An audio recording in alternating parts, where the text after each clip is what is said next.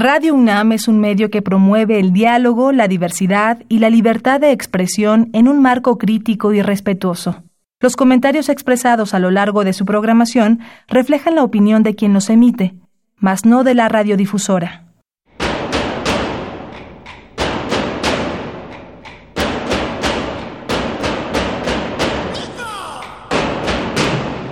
Discrepancias. Atacan a la universidad porque discrepamos. Viva la discrepancia, porque es el espíritu de la universidad.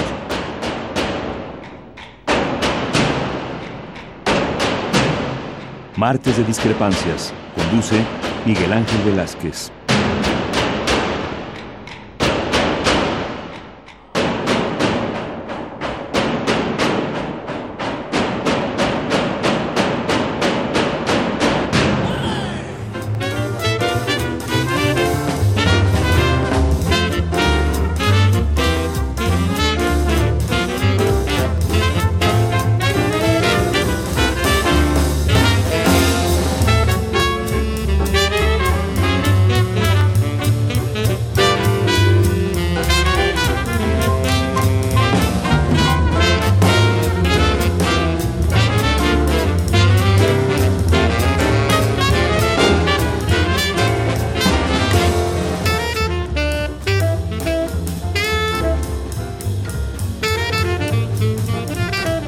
¿Qué tal? Muy buenas noches. Gracias por estar con nosotros. Esto es Discrepancias. Estamos en Radio UNAM y son las 8 con 2 minutos de este septiembre TEDES que nos tiene, bueno, ¿qué le podría decir a usted?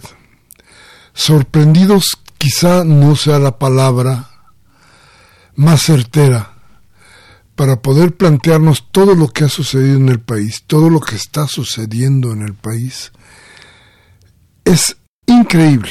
Yo creo que tendríamos que empezar por hablar un poco, aunque no fuera de hoy, pero las reacciones se han dado, un poco sobre qué pasó en el informe con Andrés Manuel López Obrador. Era un informe que estaba informado. Y quiero decir que estaba dicho y informado porque tenía elementos que nos empezaron a, a dar vueltas en la cabeza. Esto de que Andrés Manuel, el presidente de México, haya declarado la derrota moral de sus adversarios, tiene muchas connotaciones. Y las tiene porque creo que muchos de sus adversarios están muy cerca de él, y vivitos y coleando. Y nada nada, nada de derrotados. Al contrario, con la bandera en esta y listos para darle zarpazo en el momento en que el presidente de la República se descuide un poco. Así es que bueno, vamos, tenemos que comentar de esto, tenemos que comentar esta situación que ha sido muy criticada por parte de mucha gente sobre si Morena debió o no reelegir a, Porfirio Muñoz Ledo en la Cámara de Diputados. Déjenme decirles algo. A todos estos que han gritado hoy que es antidemocrático, que no se vale, quiero recordarles una cosa. La votación del pueblo de México hacia sus representantes fue clara. Se votó por Morena. No puede ser que en un, un, órgano tan importante como la Cámara de Diputados vaya a reinar y a mandar una minoría. El PAN no solamente es una minoría, es una minoría que está buscando cómo colocarse políticamente, pero insisto, se les derrotó. La minoría no manda sobre las mayorías. ¿Qué clase de democracia es la que pretenden estos que gritan y gritan que el pan debería de estar ahí trepado?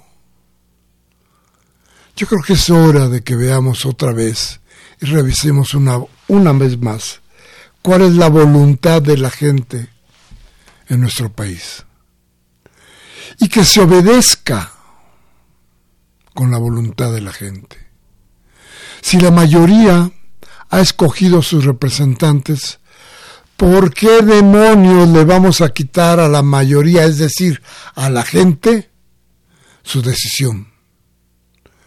Por arreglos políticos que nada tienen que ver con una elección como la que pasó hace poco más de un año. Yo creo que tenemos que hablar un tanto de eso. ¿Y qué me dice usted de Guerra Cruz? Perdón, de Veracruz. Bueno, hoy por fin cansado el señor gobernador y los señores diputados echaron de la fiscalía a Jorge Winkler, que usted ya sabe quién era, ¿se acuerda? Impuesto por el exgobernador corrupto del PAN, Miguel Ángel Yunes, y se quedó ahí para hacerle la vida pesada al que llegara, pero haciéndolo, haciéndolo todo mal. Casos de impunidad, uno tras otro. Ya sueltan a otro más de los atacantes, de los posibles culpables de los de la desaparición de los 43, por un lado. Y por el otro, hoy, mire usted, si las marchas que eran la razón de ser de los grupos que peleaban por justicia, hoy las calles de la ciudad se llenaron de gente que está simplemente presionando para evitar que se les quiten unos pesos. Seguramente usted vio qué pasó en, el, en esta ciudad, el caos que por más de, pues casi toda la mañana se vivió en casi toda la ciudad, porque los transportistas dicen que quieren un aumento de dos pesos. A ver, déjeme decirle algo. Cada que el gobierno quiere intervenir a los dueños, o más bien a la gente que tiene el transporte público, se lanzan a amenazar con paros, se lanzan a decir que quieren aumento en las tarifas. ¿Por qué hoy? Bueno, porque el gobierno les dijo que ya no les va a permitir de ninguna manera, uno, que sigan metiendo a quien quieran a manejar un microbús, por ejemplo. Es decir, quien maneja un microbús tiene que tener licencia, tiene que tener edad y tiene que pasar las pruebas necesarias para ser un buen conductor. Tampoco quieren que haya, no quieren que exista un contador de ingresos a las unidades. No, desde luego que no, porque entonces tendríamos una idea más o menos de cuánto es lo que ganan, de cuánto pasaje meten. Eso tampoco lo quieren. Tampoco quieren que se instalen cámaras dentro de las unidades. Porque qué tal si nos damos cuenta de todo lo que realmente sucede en esas unidades. Como todas estas cosas no las quieren, la mejor arma es salir a la calle y decir, queremos dos pesos de aumento en la tarifa.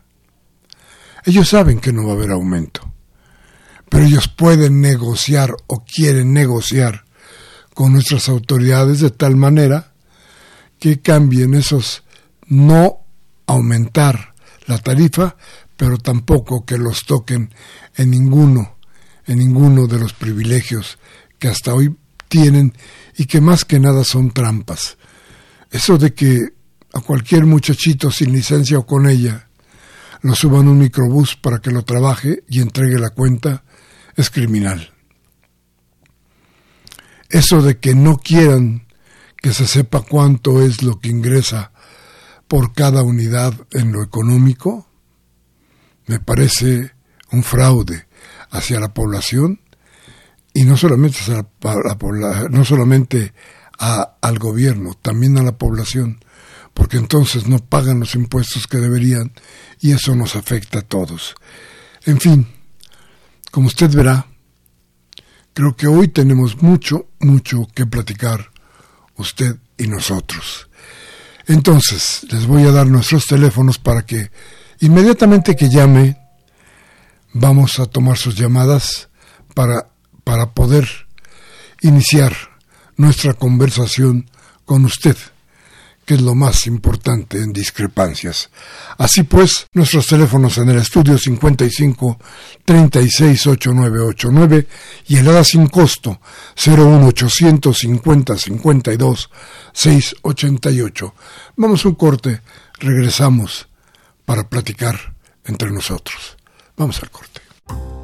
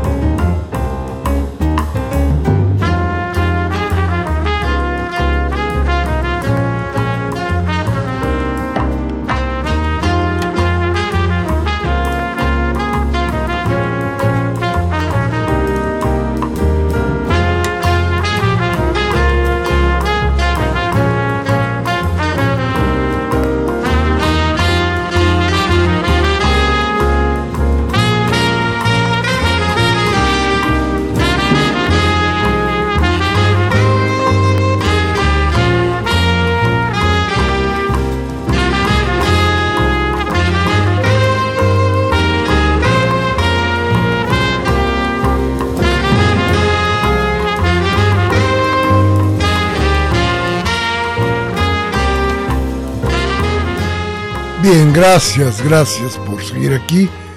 Gracias por estar con nosotros. Bien, les decía yo, de verdad, los enemigos de Andrés Manuel o los enemigos del país están derrotados. Si el presidente de la República está pensando que Claudio X González y sus secuaces, este cártel que usted bien conoce, el cártel de los perfumados, ese cártel es todo lo que tiene de enemigos. Pues yo sé que son muy poderosos, pero no deberían quitarle el sueño. Pero hay otros. Los grandes industriales que sí están con él, cuando menos para la foto, cuando menos para los actos. Pero ya se dio usted cuenta de que el país, entre otras muchas cosas, no tiene inversión. Y a ver, la inversión sí, en una buena parte le corresponde al gobierno. Pero déjeme decirle algo.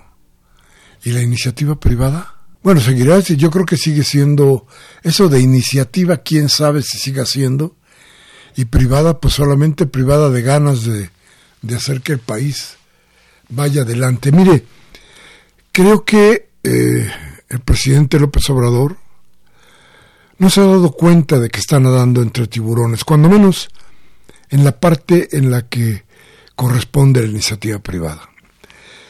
Desde antes, desde antes de que eh, iniciara su gobierno, pero ya como presidente electo, el 4 de julio, julio, julio, creo yo, junio, julio de el 18, Andrés Manuel López Obrador se reunió por primera vez con los empresarios.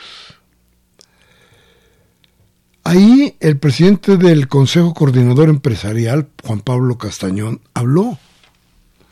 Dijo que los eh, empresarios se comprometían con López Obrador a trabajar en la figura del aprendiz a través del programa Los jóvenes construyendo el futuro, que según nos decía Andrés Manuel, iba a dar trabajo a dos millones trescientos mil pesos, trescientos mil personas, eh, jóvenes, perdón.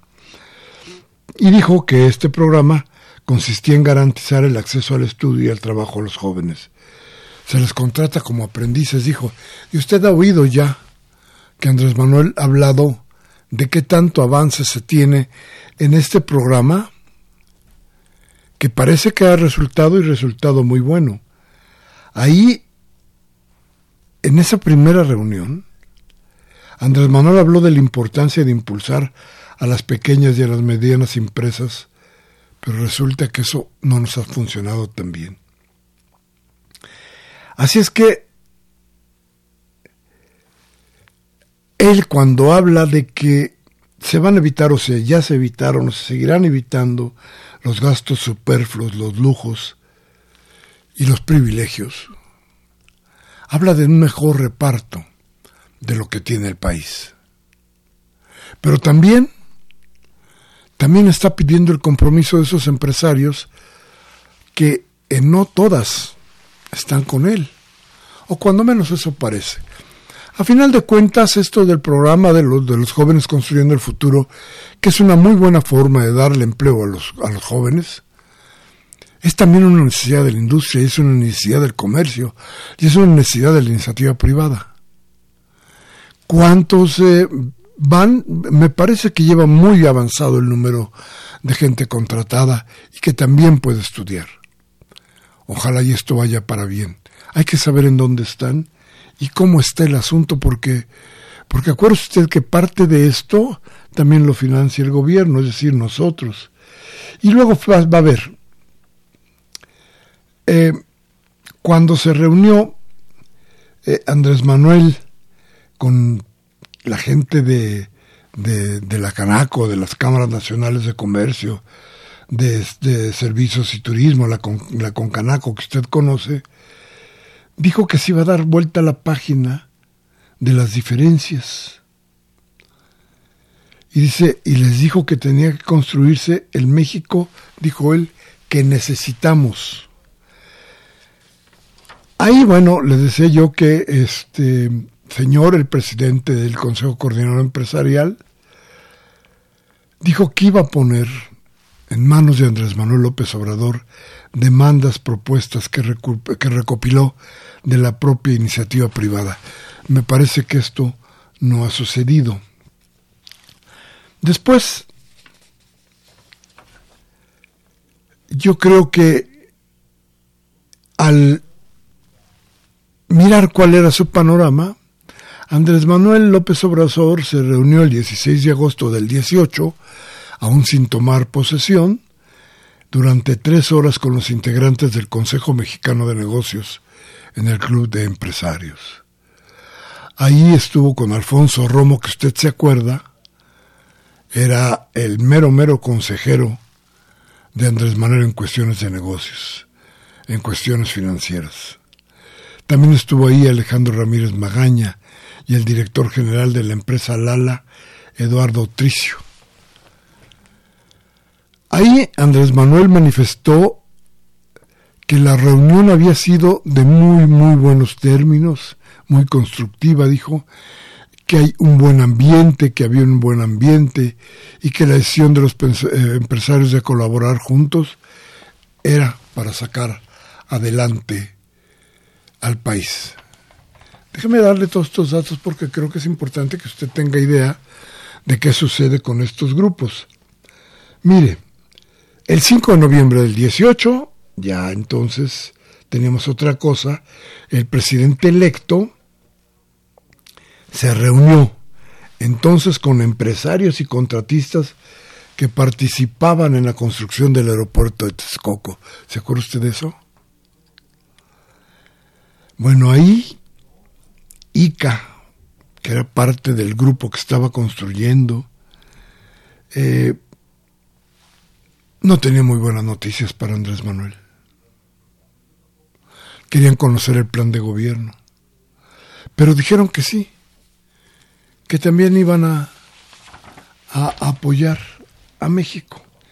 Y luego en diciembre el Consejo Asesor Empresarial, eh, a Andrés Manuel ya tomando posesión, dijo, a ver, si de un lado están Claudio X González y su cártel, hagamos un grupo nuestro de gobierno con los grandes empresarios. Claro, la presidencia de la República y Andrés Manuel tienen la fuerza para convocar. Y entonces, el 15 de noviembre, de noviembre anunció López Obrador que tendría un consejo asesor empresarial y que estarían ahí expertos, eh, expertos en el sector. Bueno, con todo y consejo, con todo lo que ustedes han visto, con todo lo que sucedió en la reunión en la que vimos a Carlos Slim muy contento porque la cuestión del gas y de la CFE se habían arreglado. Bueno, pues déjeme decirle, el resultado de todos estos meses, de todas estas reuniones, cuando menos seis o siete con empresarios, parece no haber dado resultados, si no es en la franja muy delgada y muy pequeña de los jóvenes emprendedores. A ver, ¿dónde está la producción de México? Pues se cayó. ¿Dónde están las inversiones? Se cayeron. Y luego le echan la culpa al gobierno como si el gobierno tuviera que invertir. Y le voy a decir algo. A lo mejor lo que se requiere es eso. Que el gobierno empiece a tapar los hoyos que la iniciativa privada ha dejado para el crecimiento y el beneficio de México. Lo dejo ahí. Es una idea. Pero piense usted, esta iniciativa privada nos ha privado de un crecimiento real, cuando menos en lo que va de este año, y a mi juicio ha ido dándole a tole con el dedo al presidente López Obrador. Vamos a un corte, le repito nuestros teléfonos 5536 8989, Lada sin costo 01800 50 52 688. Vamos al corte y regresamos.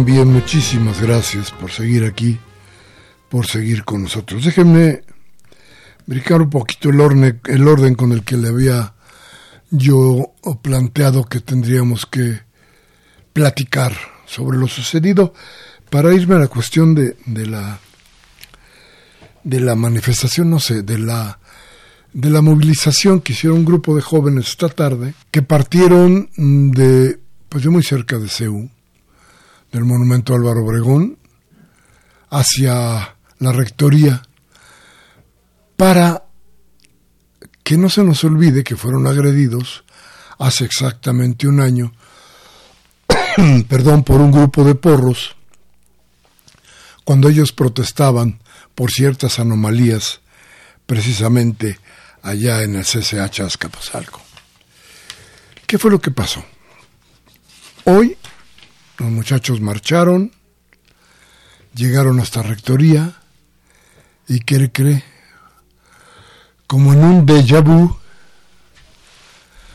de terror, de algún lado salieron los, los porros, agredieron a los jóvenes, rompieron eh, los cristales de la, de la rectoría, iban encapuchados, hicieron pintas, golpearon desde luego estudiantes, no tan grave como la vez pasada, pero es lo mismo. La UNAM entonces ha mandado un documento en el que condena, dice el boletín de la universidad, la burda provocación. Y dice, dice el comunicado de la Universidad Nacional Autónoma de México que esta casa de estudios condena los hechos violentos, dice provocado esta tarde en la torre de rectoría por un grupo de personas encapuchadas.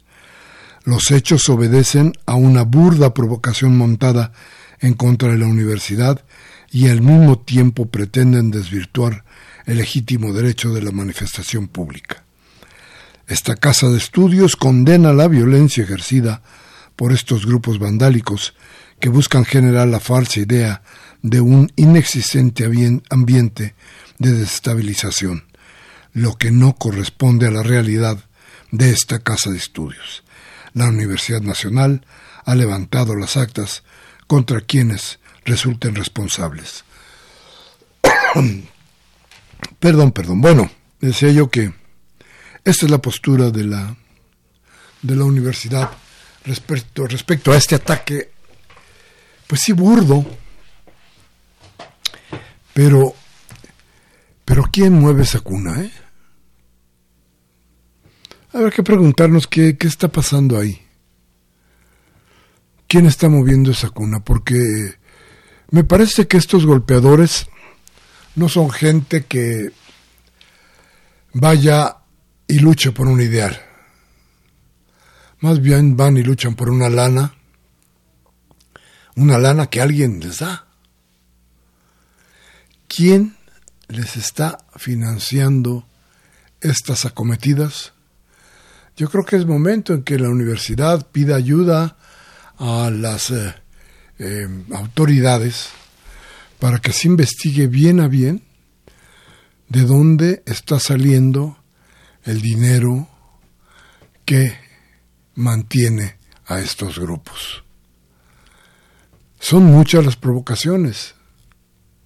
Recuerde usted lo que pasó no hace tanto en las calles de Reforma con los grupos de mujeres que iban a protestar por la violencia y terminaron los contingentes, sobre todo algún hombre, violentando la cuestión. Entonces, no parece que esto sea algo desarticulado, no parece que sea algo no planeado.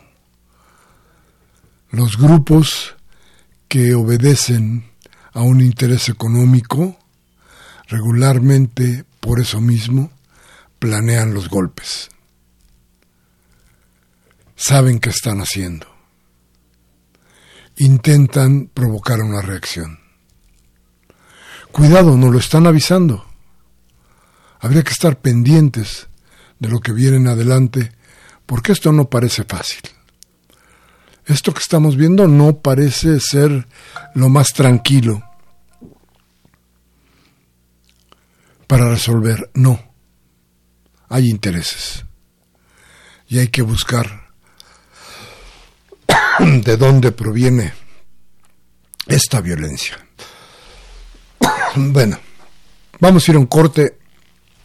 Regresamos nuestros teléfonos 5536-8989, 01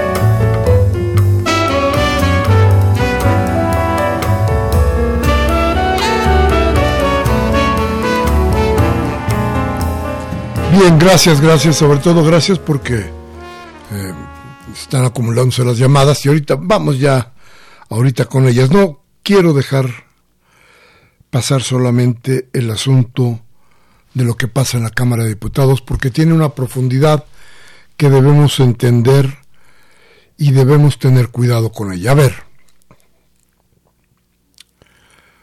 todos los que votamos por Morena y por el cambio, tenemos que estar bastante claros que lo que requerimos es que se haga caso a nuestro voto. Porque si nuestro voto, por cualquier interés político, se distorsiona, entonces, entonces no vamos a votar. ¿Para qué votamos si a final de cuentas los señores en la Cámara de Diputados hacen lo que se les pega la gana? O los señores del Congreso de la ciudad que le entregaron al PAN la Junta de Coordinación Política del Congreso de la ciudad. ¿Cómo? ¿Con qué representatividad puede Acción Nacional, por ejemplo, en la Ciudad de México, que tiene solamente una delegación? Puede sentirse o puede decirse representante de la gente. Son partidos que tendrían que estar luchando en la calle por ganar votos, que tendrían que estar planteando cómo le van a hacer para que no nos, no nos recuerde todas las veces que oigamos pan al chacal de los pinos Calderón o al imbécil de Fox. A ver, eso es lo que deberían de estar haciendo. Pero se enfrascan en luchas, en luchas, diría yo, palaciegas, en donde lo que quieren es a partir de ciertas leyes y de ciertos, de ciertos preceptos que no fueron bien calculados o que se pretendieron como una idea de democracia al extremo, pretenden tener lo que no han ganado lo que no ganaron en las urnas. Pretenden tener un poder que no les corresponde. Deberíamos de pronto enviar cartas al Congreso para decir que nosotros los que votamos estamos en desacuerdo con que un panista, como se llame y quien sea, se encargue de dirigir el Congreso de las Mayorías. Esto no puede suceder. Esto, dirían los clásicos, es antidemocrático. Por tanto, tengamos cuidado porque porque muy poco falta para que el voto no valga nada. Muy poco falta para que las urnas no signifiquen nada. Muy poco falta para que el ciudadano se vea desposeído de sus derechos y sus razones para ir a las urnas cuando se requiere el cambio de mandato. Cuidado porque eso es lo que pretenden muchos hacer con nuestro país y hacer con la política. Así pues que tengamos puestos los ojos y la mirada en lo que sucede en la política, porque la política tiene que estar ligada necesariamente a la voluntad de las mayorías. Y bueno, déjeme decirle que Gabriel Campos, que nos llama de Benito Juárez, dice, ¿a qué se debe que no nos han hablado sobre lo que pasó en el asalto a la Casa de Moneda? ¿A quiénes beneficiaron y quién dio la orden? También, ¿a qué se debe que las mineras transnacionales, con el permiso de Foy, de, de, Fox debe ser, y el alcohólico de Calderón, estén sacando más oro que en la colonia?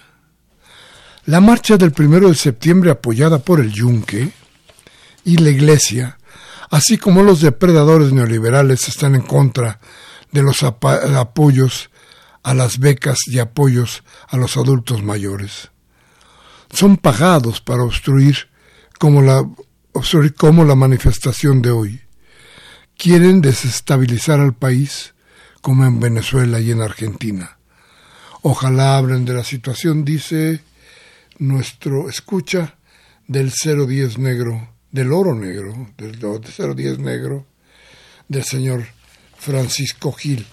Del oro negro, si se acuerda que ya tratamos aquí el tema, eh, no hay mucho más de esto, pero desde luego, desde luego, vamos a retomar estas cosas que son verdaderamente importantes. Mm. El licenciado Augusto Holguín de Tlalpan dice, Buenas noches, he aprendido mucho en este programa desde el primer movimiento que se transmite. Como profesor de economía que fui y ya jubilado por la UNAM, no encuentro el objetivo de la política económica del gobierno ni hasta dónde vamos.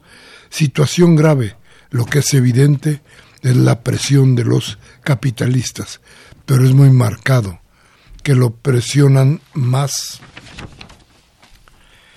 pero con la promesa de invertir o no, por lo que se hace necesario fijar el rumbo de la intervención del Estado.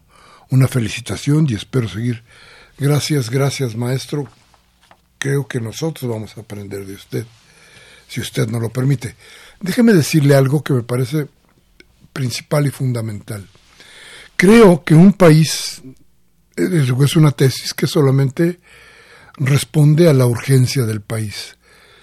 Creo que un país como México, en una situación como México, de pronto se ve obligado por la emergencia, el gobierno, la administración, a tomar decisiones que no necesariamente están ligadas a ciertas maneras de pensar, a ciertas filosofías, a ciertas ideas. Se tiene que hacer algo. Entonces, no sé hasta dónde, no, no es fácil entender eso, pero yo pediría tiempo para sí, tiene usted razón, porque, a ver, y le pido tiempo porque porque tiene usted razón. Parece que no hay rumbo. Parece que estamos en una idea de constante praxis en la que no importa el rumbo ni importan las ideas. Importa el resultado. Y así se han estado tomando ciertas decisiones, me parece. Ojalá muy poco tiempo tengamos resultados que permitan retomar o cuando menos tomar los rumbos que usted y yo, sí, usted y yo, y muchos, muchos, muchísimos mexicanos más estamos esperando. No votamos de ninguna manera para que los empresarios decidan sobre nuestra vida. Nosotros votamos porque hubiera un hombre y un grupo de pensadores en la cúpula del poder guiando esta nave hacia un puerto que beneficie a todos y que no enriquezca más a unos cuantos. De todas formas, como sea, profesor, yo creo que tendremos que, que seguir hablando de esto y entendiendo que las razones de hoy, las razones de la urgencia, hacen que de pronto se tomen decisiones no muy apegadas a lo que más quisiéramos. Aguantemos un poco y luego hablamos. Maestro Holguín, desde luego. Bueno, nos habla también don Manuel Munguía de Iztapalapa, como siempre agradecido con la llamada de don Manuel. Dice, la economía nacional está estancada. Es cierto, pero esto no es culpa de AMLO. Los empresarios, banqueros, la oligarquía en general prometen una inversión de 32 mil millones de dólares, es decir, unos 640 mil millones de pesos. Sin embargo, hasta el momento no hay nada. Son solo promesas y llamaradas de petate. Cuando los pronósticos y expectativas de crecimiento se han reducido a 0.5% este año, al parecer es el único que trabaja es el presidente, mientras el legislativo y el judicial pelean por sus intereses y, puestos. Ya se dijo que la economía mundial está en puerta de una recesión de China, Alemania, Grecia, Portugal e Italia, y más temprano que tarde Estados Unidos. Al parecer, empresarios y banqueros nunca se cansaron de saquear a la nación con empresas bancarias dirigiendo el dinero a países paraísos fiscales. México tiene la responsabilidad de acabar a la bola de rateros que han eh, depreciado la soberanía nacional. Apoyemos a AMLO hoy que más lo necesita, pues está rodeado de seres perversos, inmundos e inhumanos, herencia del neoliberalismo. Muchas gracias, don Manuel. Vamos a un corte, regresamos, regresamos con ustedes. Vamos al corte.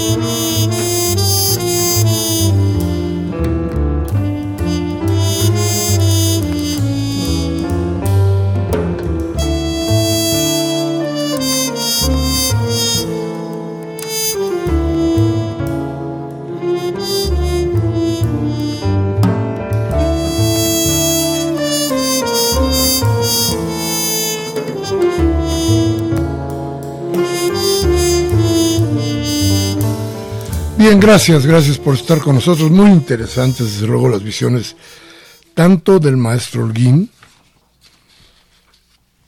como de don Manuel Munguía. Creo que es interesante porque de verdad nos hace pensar y nos hace pensar mucho cuál es la visión y cómo estamos resolviendo nosotros, porque también tenemos que resolver en nuestro entorno todo esto que está sucediendo. No es fácil plantearnos que la 4T va a surgir con varita mágica. La 4T, la cuarta, cuarta transformación, es eso, y toda transformación duele. Toda transformación significa un cambio, y los cambios, pues no son precisamente, ¿qué le diré a usted? Aterciopelados. Esperemos que estos cambios que hoy tenemos a la puerta nos ayuden. Mire, qué caro hemos pagado los cambios que prometió Peña Nieto. Qué caro hemos pagado el haber desconfiado de nosotros mismos para tratar de votar por una izquierda que podía haber empezado a gobernar hace 30 años y que hoy encuentra un país deshecho pervertido en su entraña. No, creo que, creo que por eso es tan importante lo que nos ha dicho hoy el maestro Holguín y don Manuel Munguía. A ver, también nos llama Gerardo, Gerardo Ramírez de Tláhuac. Dice, supuestamente la 4T era diferente, pero en Tláhuac no hay transparencia en el manejo de los recursos que se otorgan para el mejoramiento de las unidades habitacionales que controlan los panchos. Entonces, ¿en qué quedamos? ¿Es igual que antes? Híjole, no, no, no sabría qué decirle, pero, pero hay que tratar de denunciarlo. Hay medios que se, que se prestan para hacer esta denuncia, para que esto no suceda. Eh, una llamada a la jornada, va a ver que por ahí va a encontrar respuestas. Arturo Balaguer nos llama de Benito Juárez, dice, desde mi punto de vista, a los porros los mandó Salinas de Gortari para culpar a López Obrador. El porro es un terrorista, un mercenario. en la marcha de hace 20 años fueron enviados por Rosario Robles. Merecida se tiene la cárcel. Los porros en su mayoría tienen la facha de la antorcha campesina. Todos ellos son de la antorcha campesina. No debemos permitir que, por lo mismo que con... Ay Dios. Dice que los perros son, los porros, perdón, siguen siendo que son terroristas. Muchas gracias, don Arturo. Creo que, creo que eso es un perfil bastante claro de quienes son los que andan por estos lares, provocando que algo se estabilice para entrar con todo lo demás. También me llama de Coajimalpa Francisco Javier Márquez y él habla sobre el transporte concesionado, que se niegan a proporcionar seguridad en sus unidades. Es, es probable que tengan vínculos con la delincuencia. Déjeme platicarle algo. La mayoría de los vehículos, estos vehículos eh, que se llaman micros, la mayoría de ellos ya cumplieron su edad de servicio. Es decir, en términos coloquiales, son chatarra. Los concesionarios no quieren cambiarlos. A ver, el gobierno les dio una opción. Les dijo, bueno, no compremos porque no tienen dinero, porque no quieren invertir o por lo que sea. No los compremos. Alquilemos las unidades y así las empresas constructoras van con el tiempo cambiando esa unidad para que al renovarse siempre dé un magnífico servicio. Desde luego, los concesionarios dijeron no. A cada uno de los puntos que ha planteado la Secretaría de Gobierno, fundamental y principalmente Rosa Isela, Rosa Rodríguez, que usted ya conoce porque ha estado por estos lugares, por, por nuestro programa, esto, fíjese usted bien, no lo quieren porque no quieren tener ningún control. Porque quieren que sigan pasando todas las atrocidades dentro de un microbús. Lo mismo un asalto que una violación, violación. Lo mismo un choque imprudencial. Lo mismo cualquier cosa. No quieren que nadie que no sean ellos controle lo que tienen ahí. Pero esto ya se ha vuelto un problema constante. Todos los días, o casi todos los días, escuchamos que hay un asalto en un microbús. Todos los días alguien nos platica que lo asaltaron en el, en el microbús. De pronto escuchamos que un hombre que venía armado en un microbús mató a un ratero o que el ratero mató a alguien en el microbús. Estos señores no quieren hacer caso de esta tragedia. Como les decía hace un rato, tampoco quieren que el gobierno sepa cuánto ganan. Tampoco quieren que sus choferes sean controlados tampoco quieren nada. Y entonces han armado la idea, la gran idea, de ir a pedir dos pesos de aumento. Esto como presión. Como presión y, sobre todo esta presión que tiene una razón de ser. Sí, en otras partes del mundo, en otros lugares, incluso de México, el pasaje cuesta muchísimo más dinero. Pero aquí no. Y de eso se valen, de eso se valen, de esta tarifa baja para tratar de presionar al gobierno y que este gobierno les dé lo que ellos quieren, es decir, que los deje seguir actuando en la total y absoluta impunidad. Así es que don Francisco Javier de Coajimalpa, sí, se niegan a darle seguridad a las unidades, pero sobre todo a la gente, a quien se transporta ahí. Jaime Rojas también de Tlalpan, no, él de Tlalpan nos llama, dice, necesitamos líneas transversales del metro para ya no tener que usar el, eh, el, el, perjuicio, servicio, dice, entre, entre, entre paréntesis, de los mugrosos transportistas mexicanos. Sí, bueno, y esto es, y esto es peor, a ver, ¿y quién es el concesionario de todo esto? ¿Quiénes se han enriquecido? Sí, hay quien tiene una unidad, maneja su unidad, vive de su unidad. Pero le aseguro usted que es uno, ¿eh? O muy pocos. Pero, ¿quién realmente los mueve? Yo le puedo decir que Jesús Padilla, el hombre que hoy dirige la Coparmex en la Ciudad de México, es dueño de una flota muy interesante de microbuses.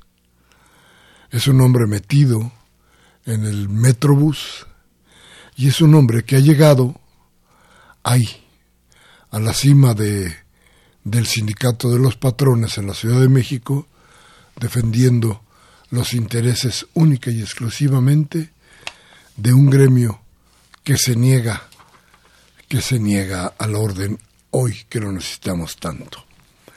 Bueno, Guadalupe Velázquez de Coyoacán nos dice, no hay ningún cambio en absoluto. Pase, eh, aquí dice en absoluto,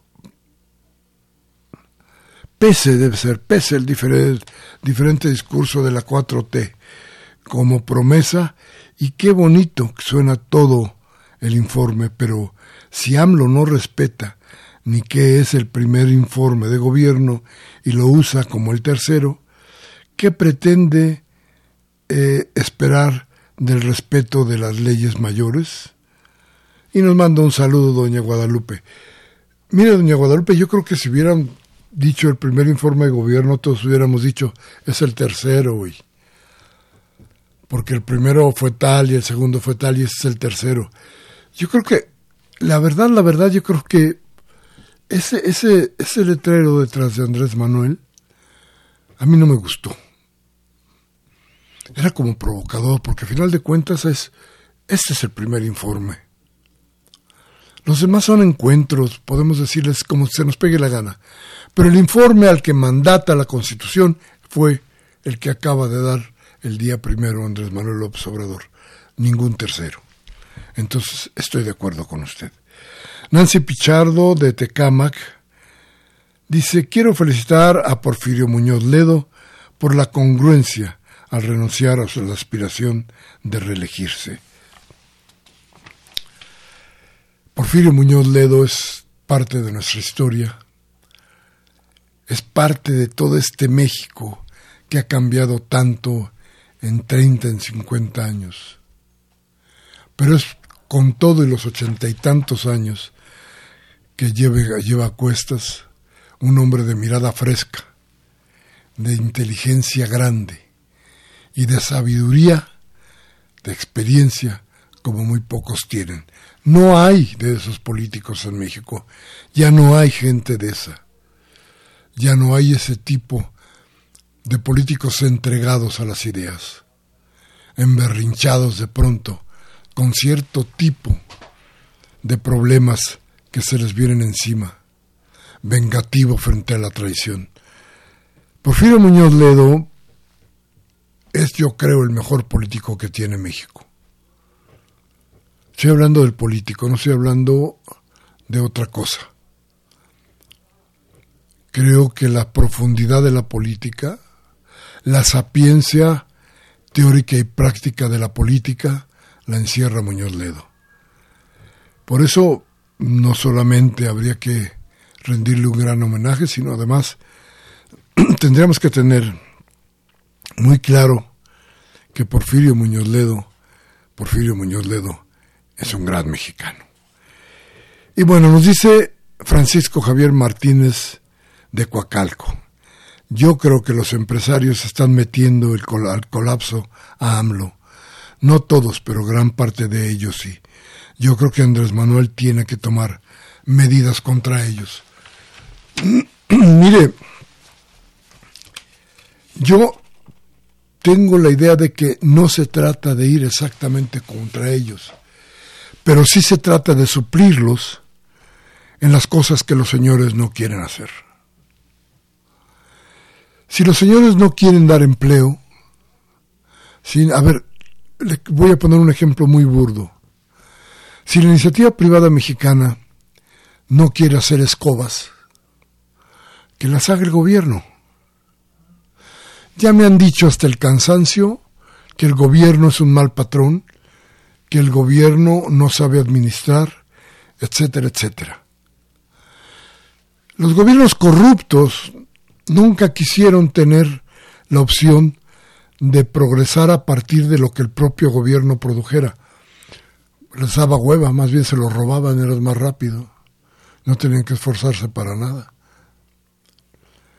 Pero un gobierno que está preocupado por darle, por ejemplo, mayor seguridad social a los trabajadores, bien podría ser el que invirtiera para que el país creciera. Yo no creo que pudiera haber un ataque directo en contra de los empresarios, porque creo que no se trata de construir a partir de la violencia, de ningún tipo. ¿eh?